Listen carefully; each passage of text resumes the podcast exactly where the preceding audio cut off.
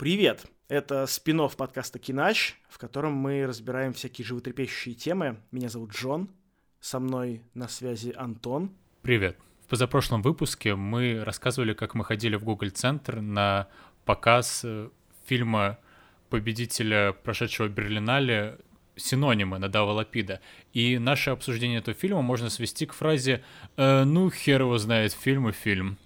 И да, именно так. Проговорив эту фразу, мы кинули клич, что вот, мол, ребята, если среди наших слушателей есть те, кто готов прийти объяснить нам э, глубинную подоплеку этого кино, которую мы явно не уловили, то пишите, и мы с вами свяжемся, и вы нам это объясните, мы будем этому очень рады. И вот э, никто не верил, но действительно нам написал наш слушатель Алексей, ведущий телеграм-канала «Киносреда», который активно участвовал в организации показов синонимов в Москве, который был переводчиком на Дава Лапида на примерном показе в кинотеатре «Октябрь», и мы с ним сейчас свяжемся для того, чтобы глубоко нырнуть в фильм «Синонимы».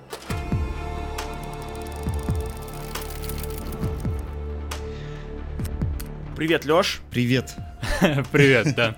Лёш, расскажи нам, пожалуйста, про то, как вообще ты попал вот в эту вот среду людей, которые ведут каналы в Телеграме про кино, э, ходят Подожди, на подожди, у меня есть шутка. В киносреду. Неплохо, да. Да, это, это именно она и есть.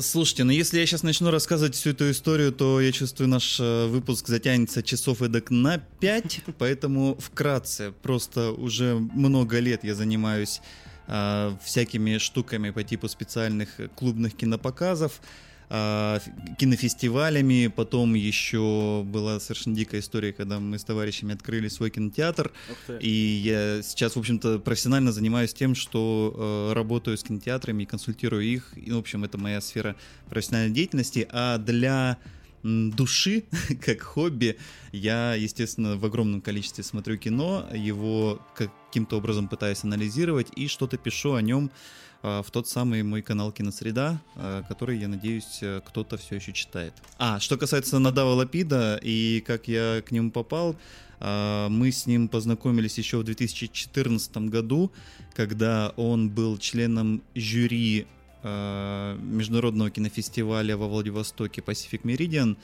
И, а я тогда, ну и, в общем-то, много лет и до, и после, работал там э, куратором основного конкурса. А, вот, мы с ним тогда познакомились еще, и, естественно, когда «Искусство кино» журнал решил э, в этом году провести ретроспективу на Дава Лапида, э, там мои друзья, которые работают в этом журнале, зная, что я сейчас в Москве, предложили, но я, естественно, не мог отказаться от э, этой возможности снова с ним повидаться, поработать и провести прекрасное время в Москве. Ну, понятно. Ладно, а расскажи вообще, как происходит вот это взаимодействие с режиссером, победителем Берлинского фестиваля, который прилетает в Москву? Как, вы встречаетесь и везете его в самый модный кабак? Или, может быть, вы встречаетесь уже на самом показе? Как это происходит вообще? Насколько ты с ним на короткой ноге? Но а, для меня в этом случае все происходило именно по второй модели, то есть мы с ним встречались уже э, перед показом, потому что, собственно, э, ребята, которые организовывали его приезд, это искусство кино и, собственно, есть специально обученные люди. Да, они встречают в аэропорту его, заселяют в гостиницу. Никаких супер пафосных кабаков нет. Это какое-то заблуждение, а, что обязательно... Ну, я не знаю, может быть, конечно, если Кустурица приезжает, его Михалков встречает, то как бы два, два Михалковых, естественно, едут в самый а, дорогой ресторан. Здесь же э, самое главное, он, он прилетел в тот же день, в который было начало ретроспективы, это было воскресенье. И вот вечером уже был показ, но он прилетел утренним рейсом, комфортным из Тель-Авива. Вот, поэтому, в общем-то, не особо уставший был. Давайте я, наверное, просто вкратце расскажу нашим слушателям, потому что, возможно, ну, могло так сложиться, что не все из них знают, э, что в Москве проходила ретроспектива модного израильского режиссера Надава Лапида. И кто такой Надав Лапид? Это, собственно, журнал «Искусство кино» совместно с э, посольством государства Израиль в Москве. Они организовали ну, практически полную ретроспективу Надава Лапида. Только в его случае ретроспектива подразумевает, что показывают все три его полнометражных фильма и еще четыре короткометражных фильма. То есть все это длилось всего лишь-то три дня. ну, естественно, гвоздем программы был фильм «Синонимы», который в этом году на Берлинском фестивале получил «Золотого медведя», и о нем, естественно, стали все говорить. А вообще, э, тут же очень интересный момент, что некоторые люди могут не знать, что они, в общем-то, скорее всего о творчестве Надава Лапида имеют представление даже не напрямую, а опосредованно, потому что в этом году, да, в декабре, то есть э, буквально меньше, чем полгода назад, э, в России в прокат в кинотеатрах выходил фильм «Воспитательница» с Мэгги, Джилленхол. Да, да, да, да, был такой. Да. Так вот, этот фильм — это ремейк фильма Надава Лапида, который называется «Воспитательница». Хм, забавно, я как раз очень хотел на него сходить в свое время, и меня даже, а, по-моему, подруга на него пыталась затащить, э, но что-то вот у нас не срослось почему-то, как-то я так на него и не попал. Забавно, интересно. Да, то есть это такая классическая история, когда просто берут фильм и для Голливуда переснимают его, потому что американцы не поймут там каких-то евреев непонятных. Им нужно, чтобы была Мэгги Джилленхол максимально узнаваемая. То есть он прям переснят слово в слово, грубо говоря, да? Он... Э, они просто купили сценарий, у Надава и по нему сняли. То есть, э, ну это тоже достаточно забавная история. Э, сценарий тот же самый, там даже в итоге остались какие-то моменты, которые не вошли в фильм Лапида, то есть он их вырезал у себя, а в американском фильме они остались. Сценарий тот же самый, реплики те же самые, все то же самое, а фильм другой. И это прям какая-то магия кино. Э, мы с Надавом тоже это обсуждали много, потому что, ну, действительно, это же э, какая-то магия кино, которая складывается из э, малюсеньких мелочей.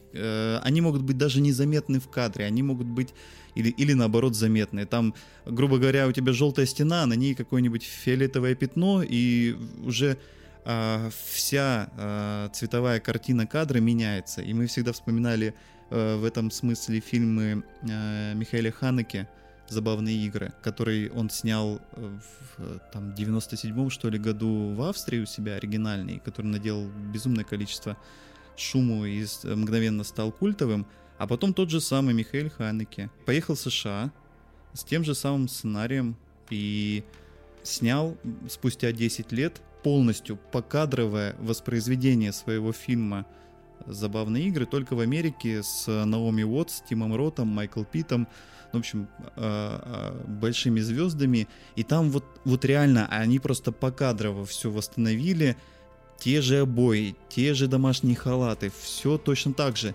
А фильм плохой. Но не ну, то, в смысле, да. он, он, он прям другой и плохой. Угу. И, а режиссер тот же, сценарий тот же, понимаете, да?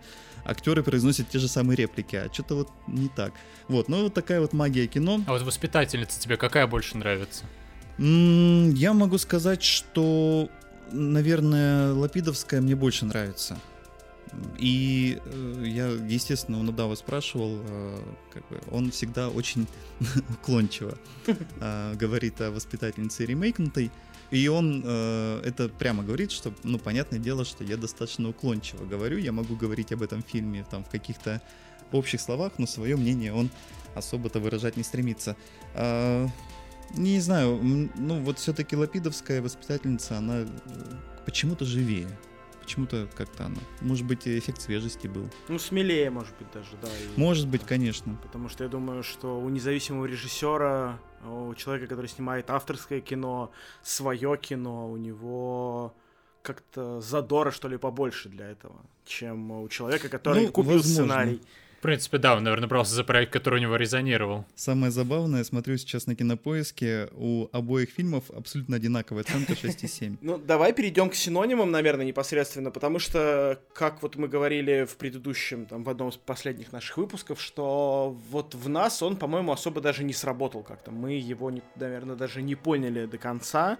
И очень хорошо, что ты отозвался на наш зов, потому что, ну, как бы хочется устранять вот такие вот пробелы, такие э, недочеты в нашем может, мировосприятии. Ну, пускай будет мировосприятие. Вот.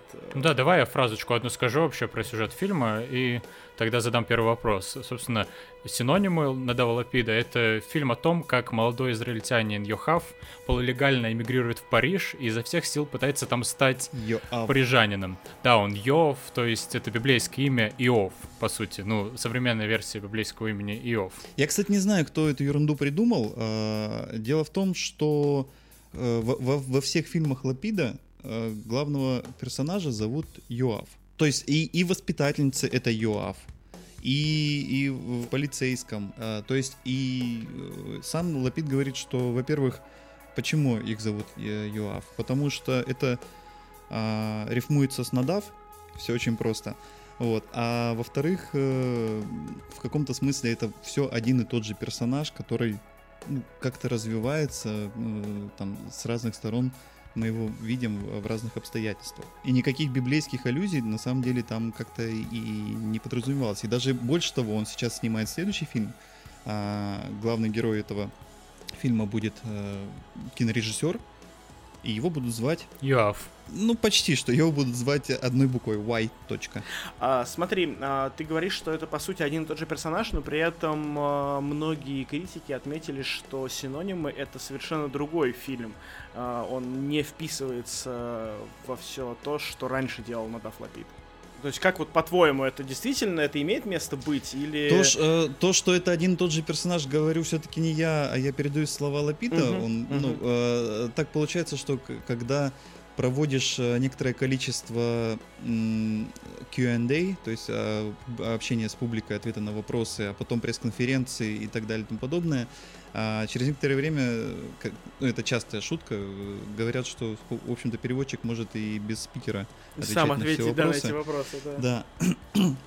Вот, а э, это, ну, это концепция э, Лапида о том, что это в каком-то смысле один и тот же э, персонаж, но что касается синонимов, э, синонимы, во-первых, в в изначальном своем понимании это во многом автобиографичный фильм а, про самого э, Лапида, потому что лет 7-8 назад э, с ним произошло, собственно, ровно то же самое, что происходит с героем а, фильма «Синонимы». То есть он возвращается из армии, понимает, что у него, собственно, никаких нет а, зацепок для жизни в Израиле. То есть у него дальше все должно произойти только так, как происходит у всех. Он должен найти какую-то девушку, он должен там потом на ней жениться, он должен там с ней родить детей, найти какую-то работу, ходить на работу. И, в общем, это повергает, естественно, такая м, осознание грядущей рутины повергает в уныние, и там проходит буквально 10 дней, и тогда еще Надав Лапид обнаруживает себя в самолете, севшем в аэропорту Шарль-де-Голь в Париже, и потом на протяжении нескольких-нескольких месяцев он живет в Париже, пытаясь а, отказаться от своей собственной идентичности, пытаясь перестать быть израильтянином, пытаясь э, стать французом, а, питаясь э, вся- всякой дешевой едой, а, стараясь не использовать свой родной язык, а говорить только по-французски, изучая этот французский язык. Но, естественно, э, как мы видим и в фильме «Синонимы», как говорится, от себя не убежишь, как, как бы ты ни пытался от своей собственной идентичности избавиться. И, собственно, фильм «Синонимы», он в, как бы на многих слоях работает, но один из главных посылов, наверное, он как раз состоит в том, что есть э, какая-то глубинная идентичность, которую ну, либо невозможно, либо чрезвычайно сложно стереть и от нее отказаться. И когда мы говорим о каких-то эм, сущностях по типу там коллективно-национальной души э, или там коллективного национального самосознания, вот это вот оно. То есть можно э, сбежать из израильского ада и прилететь э, в французский рай, только для того, чтобы выяснить, что, собственно, во Франции тоже ад, и э, э, Франция настолько же син- синонимична Израилю, как и любая другая страна мира синонимична друг другу. И это как бы такая поверхностная э, штука, э, главный месседж фильма, и дальше, если от нее мы начинаем копать вниз, мы э, можем разобрать, из каких составляющих она состоит, из каких составляющих состоит э, сама вот эта попытка Юава лишиться этой иден- идентичности, стать французом, э, почему она не получается и так далее и тому подобное. Кстати, э, насколько я помню, вы этот фильм смотрели в Гоголь-центре. Да. всё То есть так. вы еще до приезда Лапида э, вы в октябрь не ходили, я так понимаю. Нет, нет. А Лапид Мгм. приезжал в октябрь, просто я помню, мы еще брали билеты на какой-то сеанс в Звезде на Курской, где тоже должен был быть Лапид. Но в итоге мы выбрали бесплатный поход. Он там был. Ну да, просто... То есть это был не единственный показ Нет, с Лапидом? а, все показы были с Лапидом. а, Просто премьерный показ в октябре в Большом зале был а, в воскресенье. И для Надавы это на самом деле было очень вдохновляющим большим событием по многим причинам. Во-первых, это просто гигантский экран в Ну Большом да, да, зале да, в октября. октябре это очень Да. круто, конечно, показать свой фильм. А, это, это, кстати, всегда работает на всех э, режиссерах э, и операторов, когда они видят свою работу на таком огромном экране. Это действительно впечатляет. Он говорит, что в Берлине экран меньше. Поэтому вот. Ну и он, конечно, очень долго удивлялся и даже не мог поверить, что э, публика, которая пришла, вот все там, сколько этот зал, полторы тысячи вмещает, ну там уж чуть меньше, что это ну, условно говоря, не нагнанная публика, не подсадные утки, а, что это э, general public, то есть э, аудитория, которая купила билеты самостоятельно по своему выбору и пришла посмотреть. А Публика была очень разномастная, там были и селебрити, которые охотно фотографировались, и огромное количество простых зрителей, и это очень забавно было, что перед показом э, он рассказал, что ему ночью, ну вот на- накануне пе- перед показом ему позвонил Ароновский и спросил, будут ли английские субтитры у фильма, потому что он тоже очень хотел его посмотреть, был наслышан, но, к сожалению, технически это организовать было невозможно. Фильм на французском языке с, с русскими субтитрами. Вот, поэтому Даррен Ароновский, несмотря на то, что на тот момент он был в А, то есть он тоже был в Москве. Москве в этот момент. Он как раз постил Да. фоточки из э, Никола Ленивца примерно в это время в А, Инстаграме. Это было да. чуть позже, но вот э, очень забавно было, что э, мог бы еще и Ароновский прийти, но ну, титров для него не нашлось. Забавно, конечно, да, что в Москве, а, ну, реально начинает расти вот это синефильское общество какое-то, что реально а, благодаря, ну, я не знаю, благодаря, наверное, искусству кино и Антону Долину в частности, вот это все происходит. Ну, не в последнюю Вот очередь, можно мне конечно. такой автоп немножко вопрос? Ты как именно организатор подобных ивентов, расскажи, как это получается, что вот приезжает режиссер и сначала показывает премьеру его фильма в октябре, а потом на следующий день в «Звезде». Как вообще его занесло в «Звезду»? Что это было за такой странный ну, переход с огромного экрана на очень маленький и довольно-таки, ну, захолустненький, как бы я Но сказал. э, я могу объяснить, почему это и как происходит, э, но это не будет э, как бы объяснением со стороны организатора этого дела, потому что здесь я к организации не имел отношения, но просто знаю, как это все было устроено. Дело в том, что «Звезда» — это одна из ключевых площадок сотрудничества сети Москино и искусство кино. Э, Если вы знаете, книжная лавка искусства кино находится в «Звезде». Презентации всех э, новых номеров э, искусства кино проходят в «Звезде». И, соответственно, ну, поскольку синонимы это такой очень ожидаемый фильм, про который говорят э, с января, понятное дело, что на него достаточно ажиотажная была премьера, и ну, просто если была возможность сделать еще один показ, то почему бы его не сделать? Но понятное дело, что это уже будет не э, небольшой зал октября, а какая-то другая площадка, тем более, что сам фильм, ну, для фильма это в России были предпрокатные показы. Ну, и опять же, этим объясняется, почему э, остальные показы ретроспективы Лапида проходили в малом зале, в одном из малых залов октября, потому что ну, на ретроспективы полторы тысячи человек не Ну да, набирается. логично. А, Да, и, и даже больше того, на эти показы там хорошо, если две трети зала приходило, это прям хороший результат был. Вот, э, ну, это, со- со- собственно, свойственно ретроспективам, потому что, ну, казалось бы, эти фильмы можно посмотреть и дома, зачем еще платить какие-то бешеные деньги октябрю за то, чтобы посмотреть его в кинотеатре.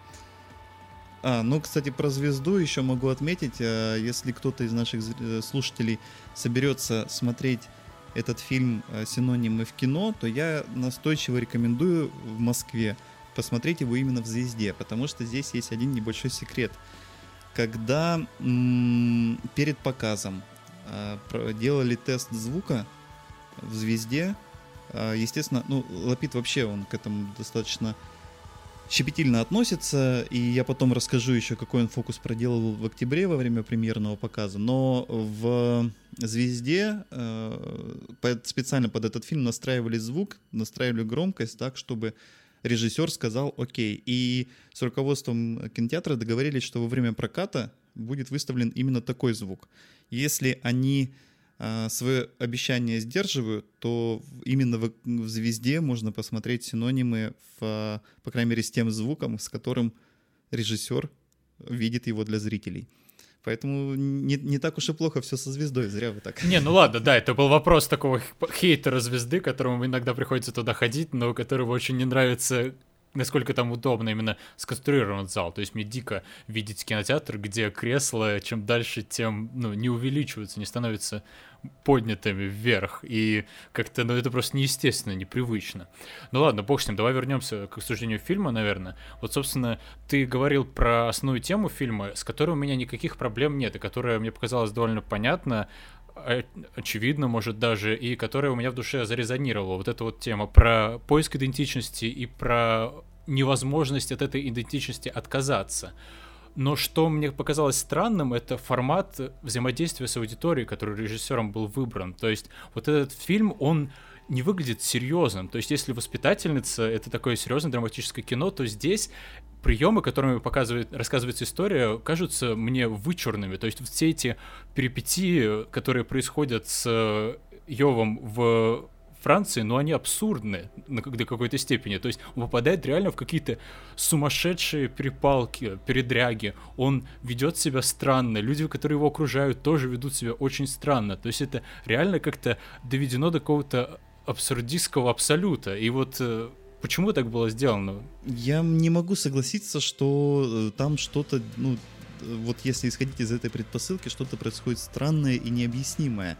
Можно, конечно, это попробовать разобрать, но вообще э, мне кажется, что в самую первую очередь э, этот фильм, э, если к нему относиться не э, снисходительно, то есть не пытаться его воспринимать на уровне э, интертеймента, развлекалого, которое не заставляет мозги шевелиться, а именно попытаться с ним вступить в диалог, он находит отклик в очень многих зрителях, ну вот примерно нашего с вами возраста, э, может быть там чуть помладше, чуть постарше, ну в общем на самом деле очень многих, потому что вот эта тема перемещения э, из своего родного места в место побольше или получше, по нашему мнению, в место, где больше возможностей. И э, помимо этого, тема того, как мы пытаемся огородить себя от э, своей идентичности, она в той или иной степени близка очень многим. Я думаю, что те люди, которые, например, находясь за границей, э, избегают русских, они тоже относятся к, к тем людям, о которых этот фильм. Ну, ты знаешь, э, есть такая ситуация, что э, я подписан в Твиттере на э, нескольких украинских блогеров, ну, микроблогеров, это Твиттер, в конце концов. А, они рассказывают э, очень смешные истории про русских, которые ввиду конфликта, собственно, между Россией и Украиной, они приезжают и говорят по-английски, но при этом очень дико палятся, потому что, ну, всегда видно русского человека. Это тоже, а, да. И это... И вот это, да, это, это вот э, отказ от собственной идентичности, как бы, да, он прекрасно понятен, и, в принципе, весь э, смысл синонимов можно э, заключить в одной фразе, что везде хорошо, где нас нет. Ну, это, конечно, очень такое сильное обобщение будет, потому что э, в, в этом же самом фильме, э, напоминаю, есть персонаж, который наоборот гордится своей идентичностью, и находясь да. во Франции, он наоборот, он э, торжественный на показ надевает кипу и ходит в метро, э, напевая вот эту еврейскую песню национальную, и буквально в лицо каждому добиваясь какой-то реакции, то есть буквально крича э, в лицо, что смотрите, я еврей, смотрите, я израильтянин. Поэтому обобщение о том, что везде хорошо, где нас нет, это такое, оно, конечно, очень общее. А, и вот это, наверное, возвращаясь к вопросу о том, э, что здесь какие-то вычурные средства использованы. Но, э, конечно, в каком-то смысле здесь достаточно много иносказательности, э, начиная с того, что фильм начинается с такого образного перерождения э, главного героя. То есть он оказывается без, в бессознательном состоянии, замерзший, абсолютно голый, без всего вообще, в чужом городе, в чужой стране, э, ну, то есть вот просто буквально жизнь чистого листа. Э, это, ну, совершенно очевидная метафора. Вот. Э, там, кстати, ну, вот таких метафор можно много наскрести, например, что э, в каком-то смысле он зарабатывает на жизнь. Ну, это нельзя назвать заработком, но он рассказывает свои истории э, в обмен на то, что ему там помогает этот его новый друг – француз, это, ну, тоже достаточно такая библейская история про вечного жида. Ну, тут очень хочется с, просто пойти и по каким-то конкретным вещам. Ну, я не знаю, давайте э, попробуем просто сходу. Помимо того, что э, вот это вот ритуальное перерождение символическое в начале, он попадает в руки совершенно каких-то э, стереотипных французов богатеев, э, которые, э, ну, видимо, вот так вот можно представить себе жителей страны, которая видится тебе идеалом, когда ты ненавидишь свою страну. И надо же, какое счастье, он попадает именно в руки какого-то э, богатого мальчика, который мнит себя писателем и который пытается, несмотря на то, что у него вообще ничего э, в этом смысле нет и не получается, но он мнит себя творческой личностью, хотя вроде как ничем не занимается. Там какая-то мутная история с, с наследством, с заводом, но денег у него очень много. А потом вот это а, его девушка Каролина и, э, кстати, очень люблю всю эту историю, потому что она мне напоминает фильм «Мечтатели» Бернардо Бертолуччи. Да, там очень похож на «Мечтателей» в этих моментах. Да, вот, кстати, вот это вот один из самых любимых моих моментов, это момент про желтое пальто, когда а, вот эти вот э, французы, его новые друзья, единственные друзья, они ему дарят там кучу какой-то хорошей одежды, всовывают пачки денег, э, и самый, самый главный элемент одежды какой-то это э, желтое пальто. И он потом в этом желтом пальто ходит э, все время в этом Париже. И казалось бы, что такая одежда с точки зрения вот этих э, его французов-друзей должна помочь ему влиться во французское общество, должна помочь ему стать французом. Но на деле же получается, что он постоянно выделяется в этом желтом пальто. Он в серой массе, в массе людей, одетых в серое и в черное, он всегда а, ярко, яркая фигура, которая совершенно отчетливо не сливается с а, окружающей действительностью. И это, наверное, одна из самых ярких визуальных метафор в этом фильме, потому что а, ну, сложнее придумать что-то более выразительное, чем желтое пальто, которое просто всегда видно в любой толпе. А скажи мне, вот э, в принципе в этом фильме есть что-то, вот тебе известно об этом? А есть ли какие-то еще цветовые отсылки? Потому что вот мы недавно обсуждали, например, фильм «Теснота» Кантимира Балагова, угу. русского режиссера, да, у него вот очень много завязано на цвете, да, то есть у него прямо цвета олицетворяют да. э, героев. Здесь вот я насколько помню, что помимо желтого пальто попадаются еще элементы желтого цвета, с которыми так или иначе Иов связан. Вот э, в этом есть действительно какой-то смысл? Или это, скажем, совпадение, или просто, э, ну, чтобы, знаешь, э, картинка была э, более гармоничной? Это, э, это вот как раз э, мы как-то обсуждали с Надавом этот вопрос. Это как раз э, было не... Э, ненамеренное, то есть в этом не было какого-то символизма, это просто э, было для уравновешивания картинки, для э, создания более гармоничного визуального ряда. Потому что очень многие вещи, которые э, происходят в, на постпродакшене, они э, во время продакшена не очевидны. То есть э, отснимается материал, и потом на постпродакшене, когда происходит цветокоррекция, становится понятно, что ну вот в этой картинке, например, не хватает там какого-то тона, да, и он добавляется. Uh-huh. Вот. И uh-huh. бывали и такие моменты, и ну вот такого, чтобы там желтый цвет как-то характеризовал э, главного героя или, или еще кого-то, ну такого не было. Там, э, друг, другой, э, там другой символизм, он больше связан с поведением Юава. Насколько вы помните, э, он же вначале ходит не поднимая головы, э, чтобы не э, стать жертвой соблазнов Парижа, а, собора Парижской Богоматери, Сены и Елисейских полей. И, кстати, что я очень люблю в этом фильме, а, вы заметили, что за весь фильм в Париже ни разу не показана Эйфелева башня. Ну, я не, не обратил на это внимания, но сейчас вот ты сказал, да, действительно было такое. Она, она появляется там только однажды на открытке, когда он выбирает там открытки. Вот. И я, я на самом деле обратил на это внимание еще, когда фильм первый раз смотрел. Это просмотровка у меня была до, до показов. Э, потому что это такой очень известный киношный штамп. То есть, э, в общем-то, тебе даже не нужно никаким образом обозначать, что действие происходит в Париже. Достаточно на полсекунды показать Эйфелеву башню, и все считывают, что э, это Uh, это Париж. А здесь... Ну да, как собор Василия Блаженного, Колизей, там... Golden и... Gate Bridge, да. Да, да, да, да. Да, это, это, это называется географический эксперимент Кулешова. А, да, да, давно известная штука, вот, но я просто очень люблю, что а, в этом фильме Эфирева башня ни разу не показано. И, кстати, тоже а, был очень забавный момент, ну, он не слишком-то забавный в, в силу там своей трагичности, но как раз на следующий день после премьеры синонимов в Москве сгорел собор Парижской Богоматери.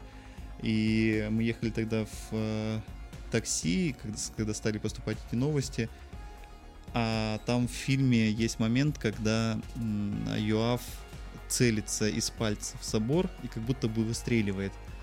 И Лапид говорит, блин, хоть бы сейчас не посчитали, что, э, что я надоумил кого-то сжечь собор. Но с другой стороны, говорит, если он сейчас сгорит, то получится, что мой фильм это один из последних, в котором вообще собор был показан. Да уж.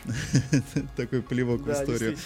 Да. Но, к счастью, собор уцелел. А еще у меня был такой маленький вопрос по поводу самих синонимов именно как слов. А, в чем смысл его вот эти вот этой постоянной, постоянного повторения слов? То есть вначале это понятно, да, он а, учит французский, а, но позднее это превращается уже в какую-то а, мешанину слов из того, что его окружает, из, того, из тех чувств, которые его переполняют. Это вот, э, ну, реально это такая эволюция, или это может быть какой-то мой синдром поиска глубинного смысла. Это, скорее всего, синдром поиска глубинного смысла, но при этом это еще и эволюция. Тут я должен объясниться. А, дело в том, что э, вот это сама, ну, поскольку это вынесено в название фильма, и э, сама вот это, сам подход, э, во-первых, он автобиографичен, надав это себя э, срисовал, он, естественно, э, имеет очень много значения э, в, вообще для всего фильма и для его восприятия. Но э, то, что Юаф со временем начинает там как-то все больше эти синонимы повторять касательно своего внутреннего состояния, но это совершенно естественный процесс, здесь никакой подоплеки нет. Просто это тот же самый ну, в каком-то смысле карго-культ, когда э, он пытается стать французом, и он считает, что для того, чтобы стать французом, нужно выучить французский язык. А чтобы выучить французский язык, ну, наверное, нужно выучить словарь. И мы все прекрасно понимаем, что недостаточно выучить словарь для того, чтобы стать носителем языка но попыткой, э, это, это для него была точно такая же попытка, как и, собственно, все остальное, как отказ от своего языка, как отказ от э, своей э, национальной идентичности и тому подобного. И он их повторял, повторял, повторял, э, и ему там даже в фильме французы говорят, откуда у тебя взялся такой странный этот твой французский язык, никто э, так синонимами не разговаривает. И, ну, и в целом, как бы, для фильма это имеет то же самое значение, что в целом все вещи, которые происходят или существуют в мире, если мы так э, на них повнимательнее посмотрим, они в целом-то синонимичны. И, и страны синонимичны друг другу, и э, негативные эмоции синонимичны положительным. А, это ну, как бы в них можно долго копаться, но при этом простое перечисление э, всех этих э, синонимов или явлений или э, там чего бы то ни было, перечисление или заучивание, оно не дает представления о, реальном мире и реальном положении вещей. Вот, поэтому, э, ну, конечно, да, он заучивает. Но тут же еще какой очень э, любопытный момент это развитие персонажа. То есть э, сначала он а, не поднимает головы, а, скрывая себя настоящего внутри себя, пытаясь обрести нового себя, переродиться. Но когда он поднимает эту голову, что происходит? Происходит взрыв, происходит э, его осознание того, что, э, собственно, вот этот его новый французский рай, он ничем не отличается от его старого израильского ада. Здесь точно так же выкрикивают лозунги, только эти лозунги могут быть э, там на темы с э, отсутствия религии, например. То есть, когда им говорят, что религии не существует, и вы должны сейчас, э, вот, а там сидят люди в национальных одеждах, там люди с, из стран, приехавшие с, с очень сильными религиозными культурными кодами, или, или, например, когда их точно так же заставляют вставать и вслух петь Марсельезу.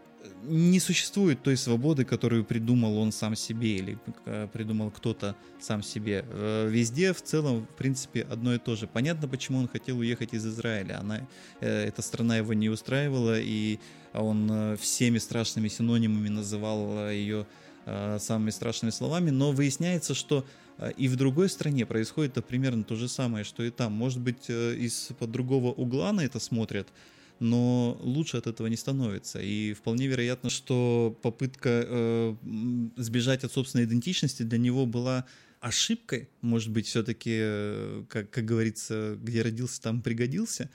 Э, это вопрос открытый, и в этом смысле, конечно, финал фильма очень э, говорящий, когда я напоминаю, что в финале фильма он бьется в закрытую дверь. И это, собственно, э, все, чем Йоав занимается всю свою жизнь, по крайней мере, ту ее часть, которую мы видим на экране. Он постоянно бьется в закрытую дверь. И ему, может быть, даже не важно, что находится за этой дверью. Он думает именно о двери. Ему интересует его интересует процесс, ему важна борьба, ему важно каждое, каждое мгновение а, своей жизни чувствовать себя живым, а для этого он должен ну, сопротивляться реальности, в первую очередь сопротивляться моменту. Вот, и поэтому, конечно, а, приняв решение уехать обратно, покинуть этот проклятый Париж, он все равно бьется в эту закрытую дверь. Ну, а дальше финал в каком-то смысле открытый. Вот я хотел бы вернуться все-таки к своему поинту про вычурность, потому что мне очень важно кое-что понять. Вот ты сказал, что Давай. эти парижане, которых он встречает, угу. совершенно такие стереотипные. То есть они действительно такие э, карикатурные, зажравшиеся карикатурные. европейцы, у которых много денег, и которые непонятно чем занимаются, и смысла в жизни у них, по сути, никакого нет.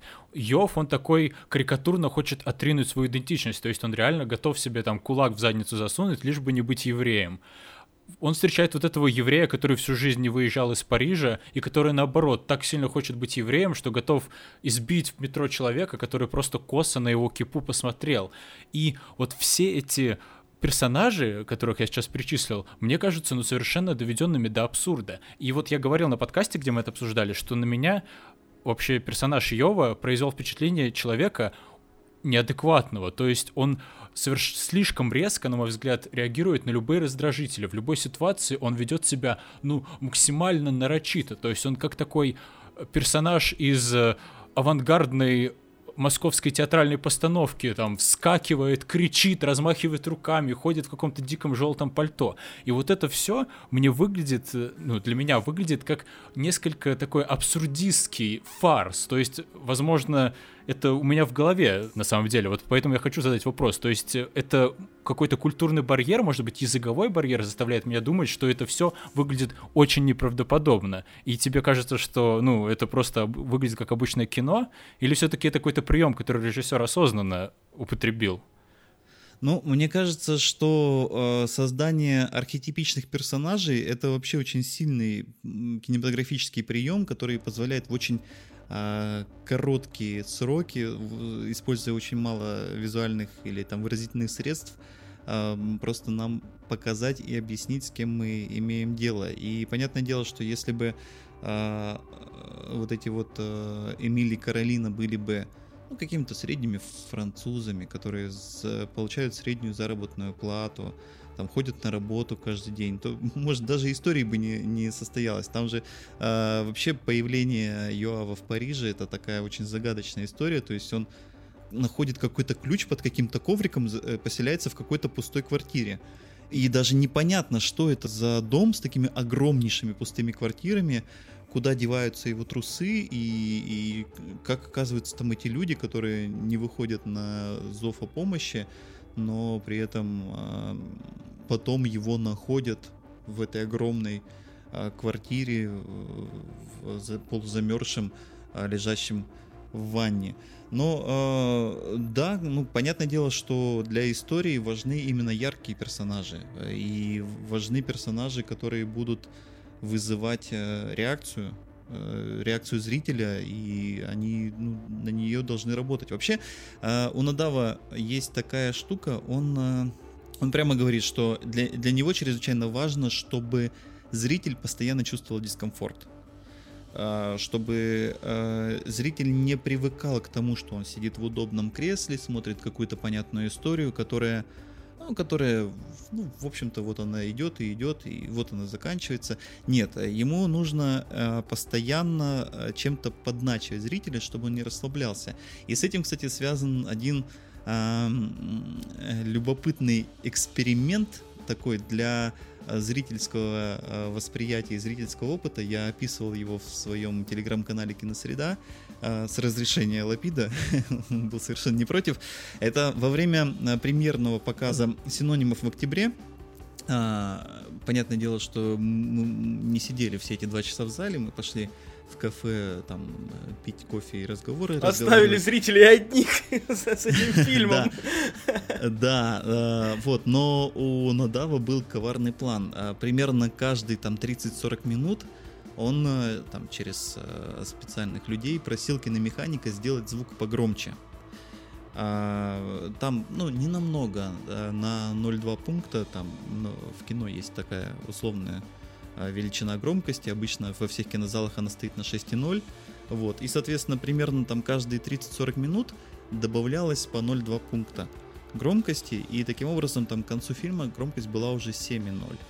А, в принципе, ну, это достаточно заметная разница в громкости, но поскольку она добавлялась а, незаметно, то многие зрители, скорее всего, все зрители, этого так э, на сознательном уровне и не почувствовали. Но при этом это очень важный момент э, для как раз дискомфорта, которого добивается режиссер. Потому что э, человек это такое существо, э, которое на всех уровнях своего восприятия очень быстро приспосабливается ко всему, в том числе громкости звука. И постепенно а, звук перестает быть раздражителем, становится просто источником информации.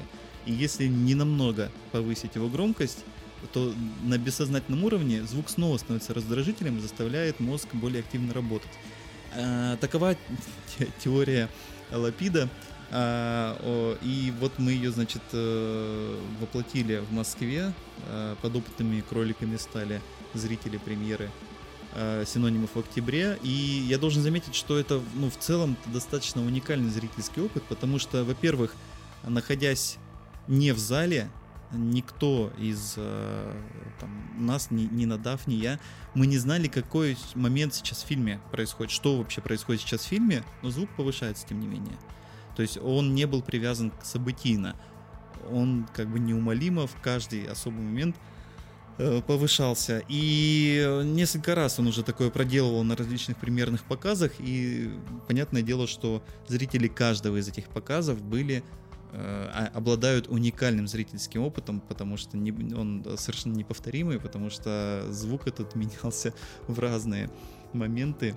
И возможно, что даже на восприятие какое-то фильма это тоже могло повлиять. Ну и вот, собственно, э, возвращаясь к вопросу о том, что персонажи фильма, они какие-то гипертрофированные, ну, возможно, да, возможно, так и есть. Но тут еще не надо забывать, что агрессия Йоава, она вполне может быть частью его той самой пресловутой национальной самоидентификации, потому что в Израиле э, немножечко культурологической информации примерно с э, возраста детского сада всех, абсолютно всех людей, мальчиков и девочек – готовят к войне, готовят к армии.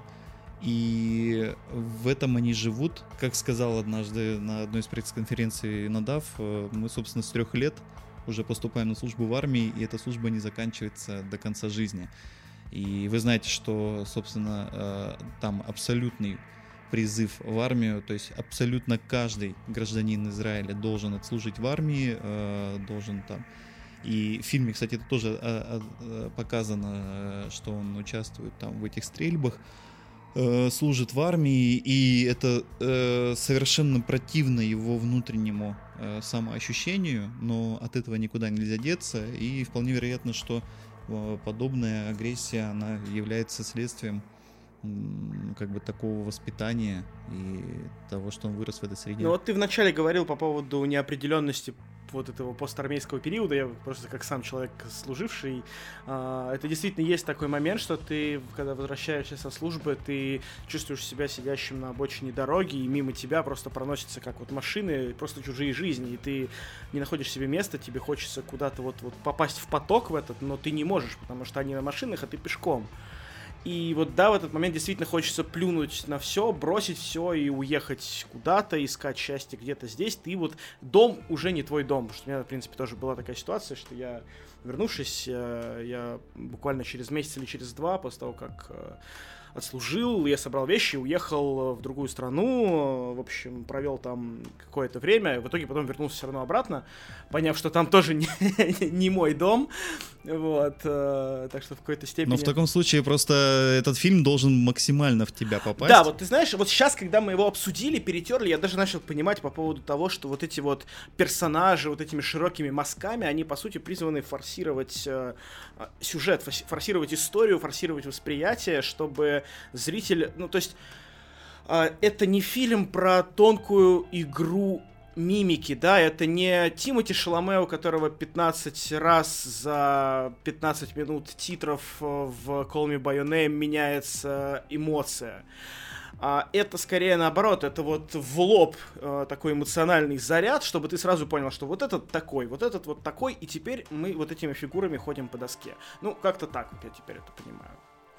Вот, а по поводу резонанса, ну, конечно, да, вот говорю, но опять же, резонировало только после обсуждения, потому что так вот сходу, может быть, не знаю, может быть, я чего-то другого ждал от фильма, и поэтому не воспринял его так, но в принципе, в принципе, после такого разговора он стал определенно для меня лично гораздо понятнее, я надеюсь, Антон, для тебя тоже, и а, я надеюсь, что тех, кто будет слушать этот выпуск, э, этот фильм тоже заинтересует, э, и уж я думаю, что здесь нет смысла говорить про спойлеры, потому что фильм вообще не об этом. Да, это не Мстители, конечно. Да. Но та, там еще э, этот фильм, он характерен же... Э, Почему-то никто никогда не говорит, что э, в синонимах есть э, две откровенные сцены, то есть он начинается с вида совершенно голого этого э, Юава, это, кстати, актер, э, дебютант, а, вот, и э, на а, там даже акцентируется этот момент, когда они вытащат голову, и этот а, парень Эмиль говорит, о, смотри-ка, обрезанный. Да, а, и момент, когда а, Юав себя а, продает физически, а, то есть он а, в попытках уничтожить себя, а, свою идентичность, он падает на самое дно, и вот этот момент, когда а, я засунул себе в жопу палец, и мне очень хорошо и приятно, и я кричу на иврите об этом, а, ну, это как бы прорывается, да, вот это глубинное. Но мне а, в этом фильме еще очень нравится камера, операторская работа, и это прям отдельное удовольствие, потому что здесь камера не как это сказать, неконвенциональная, она нестабильная, она не закрепленная на каком-то месте, она не является наблюдателем. Она, она своего является... рода и он сам, и в то же время где-то рядом. То есть, вот да, именно, да, она да. субъективная часто, но вот эти вот переходы, когда а, субъективная камера внезапно а, оказывается объективной, то есть внезапно показывает объект, чьими глазами мы только угу. что смотрели, это очень крутой же подход. Да, согласен, я вот обратил и... на него внимание, прям это, ну, был, был, был достаточно удивительный момент. Да, и еще там камера, она часто повторяет за своими, а, за, за персонажами, за которыми наблюдает. То есть, если человек танцует, то почему камера не может танцевать? Она танцует вместе с ним. Если человек э, там трясется от страха, то камера с ним тоже трясется. И вот этот момент тоже очень важный философии Надава Лапида. Он э, многократно говорил, что э, если вы хотите снять что-то новое и что-то особенное, то просто не нужно делать как все. Как, э, потому что вы тогда снимете просто то же самое, что снимали уже сто раз. И если вы хотите снять э, там а, была очень классная аналогия, что а, если вы хотите написать какое-то очень личное любовное письмо, вы же не пойдете в Google и не скачайте его оттуда. Вы его напишите и сочините самостоятельно. И поэтому здесь и была задача изобрести камеру каком-то смысле, насколько это возможно спустя больше, чем сто лет существования кинематографа, но в каком-то смысле это, конечно же, удалось. Изобрести камеру и сделать камеру еще одним персонажем фильма, и получается, что камера, которая э, всегда, ну, как правило, в конвенциональном кино, в привычном, она э, всегда наблюдательная, она всегда как под каким-то бронеколпаком. То есть, что бы ни происходило с персонажем, что бы ни происходило вокруг, камера всегда неприкасаемая. Она защищена, она, она, она недвижима. Здесь же она совершенно участвует во всех событиях, является таким же персонажем, и тут получается любопытный сдвиг, что э, в э, такой перспективе в качестве камеры выступаем уже мы, зрители, потому что здесь уже мы э, являемся такими бесстрастными наблюдателями, на которых ничего не влияет, но передавая через движение камеры и через динамику всего того, что мы видим, мы как-то все равно каким-то образом вовлекаемся. И вот, это, вот этот аспект фильма мне, конечно, тоже очень нравится. Да, вот эти движения камеры — это то, что, наверное, самое мне запомнилось из вообще всего фильма. Вот эти моменты, когда она смотрит в пол, когда он идет и шепчет эти синонимы сам себе, потом резко переходит на его лицо, то есть переходя, вот как ты сказал, из субъективной парадигмы в объективную, это прям, наверное, мое главное впечатление про фильм, потому что это действительно было как-то так свежо и совсем другое ощущение создавало, чем обычно создает камера. Но это позволяет себя, опять же, идентифицировать э, с главным персонажем, потому что, я повторюсь, но мне кажется, что в каком-то, э, в той или иной степени то, через что проходит он, и то, что переживает он, оно свойственно практически всем. Ну, в, в, в той или иной мере кто-то всегда, не всегда, а иногда э, пытался там отказаться от того, чтобы ассоциироваться с этими дикими русскими за границей, или, например, кто-то думает, что он эмигрирует и там будет жизнь лучше, чем здесь, что, кстати, вполне возможно а, окажется правдой, а может быть и нет, и тому подобное. Люди переезжают из э, маленьких городов в большие, думая, что там у меня работы не, нет, а здесь есть и так далее и тому подобное. А, на очень многих уровнях это может сработать, но и вот такая вот э, работа камеры, она позволяет просто на еще одном уровне зрителю себя ассоциировать с главным героем.